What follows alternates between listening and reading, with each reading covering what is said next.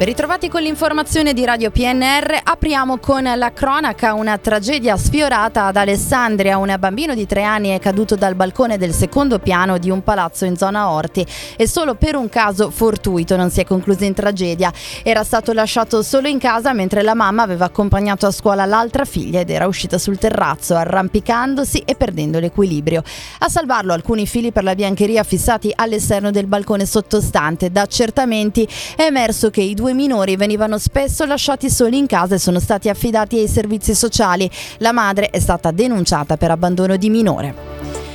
Cresce nettamente in tutta Italia e anche nella nostra provincia la percentuale di superficie agricola riservata alle colture biologiche. Col diretti ha reso noti i dati per la provincia di Alessandria dove gli operatori biologici certificati tra produttori e trasformatori sono circa 400. Nel post-Covid il bio ha fatto registrare un più 15% di, di terreni coltivati per un totale di oltre 3.700 ettari, in particolare foraggio, prati, cereali, frutta e vino vite. Andiamo a Novi Ligure, la 38esima edizione del premio Torre d'Oro istituito dal Centro Studi Novitate di Novi è stata assegnata all'ammiraglio Giuseppe Cavodragone, capo di Stato Maggiore della Difesa, recentemente nominato presidente del Comando Militare NATO. Il riconoscimento gli sarà consegnato sabato 7 ottobre al Teatro Romualdo Marenco nel corso di una cerimonia che avrà inizio alle 10.30. Passiamo alla politica. Al Consiglio Comunale di Alessandria ieri sera i consiglieri di opposizione di centrodestra hanno abbandonato l'aula per proteste. I capigruppo hanno addotto mancanza di pluralismo nella discussione di mozioni e ordini del giorno, ritenendo che spesso le loro proposte di ordini del giorno e mozioni non siano state considerate degne di discussione. Passiamo alla cultura, entra nel vivo la campagna abbonamenti per la stagione di prosa del Teatro Civico di Tortona. Da questa settimana è possibile per i nuovi abbonati acquistare i carnet per i posti fissi per tutti i dieci gli spettacoli dopo che la scorsa settimana è stata riservata agli abbonati della stagione precedente che hanno così avuto la possibilità di mantenere lo stesso posto a sedere.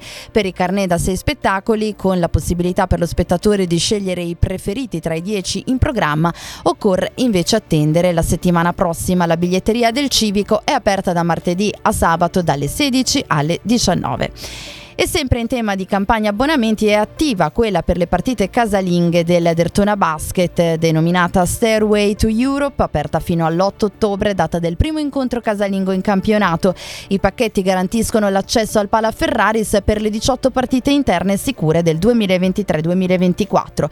Previsti sconti agli under 18 e agli over 65 per i nuclei familiari. Le tessere sono acquistabili eh, nella sede di via San Marziano dal lunedì al venerdì dalle 10 alle eh, 12 dalle 16 alle 19. Novese e Ovada tornano invece ad affrontarsi questa sera per il calcio allo stadio Girardengo di Novi nella partita di andata eh, della seconda fase della Coppa Italia riservata alle squadre militanti nel campionato di promozione. L'allenatore della Novese, Angelo Liberati, ha preannunciato un po' di turnover rispetto alla formazione che domenica scorsa ha vinto 1-0 sul campo dell'Atletico Torino.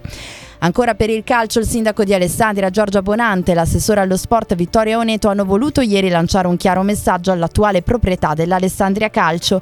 Le recenti vicende della società preoccupano l'amministrazione che ora paventa anche la revoca dell'uso dello stadio Moccagatta. Era l'ultima notizia, hanno collaborato in redazione Stefano Brocchetti, Massimo Prosperi, Luciano Asborno, gli approfondimenti su radiopnr.it, ora gli aggiornamenti con Trebi Meteo.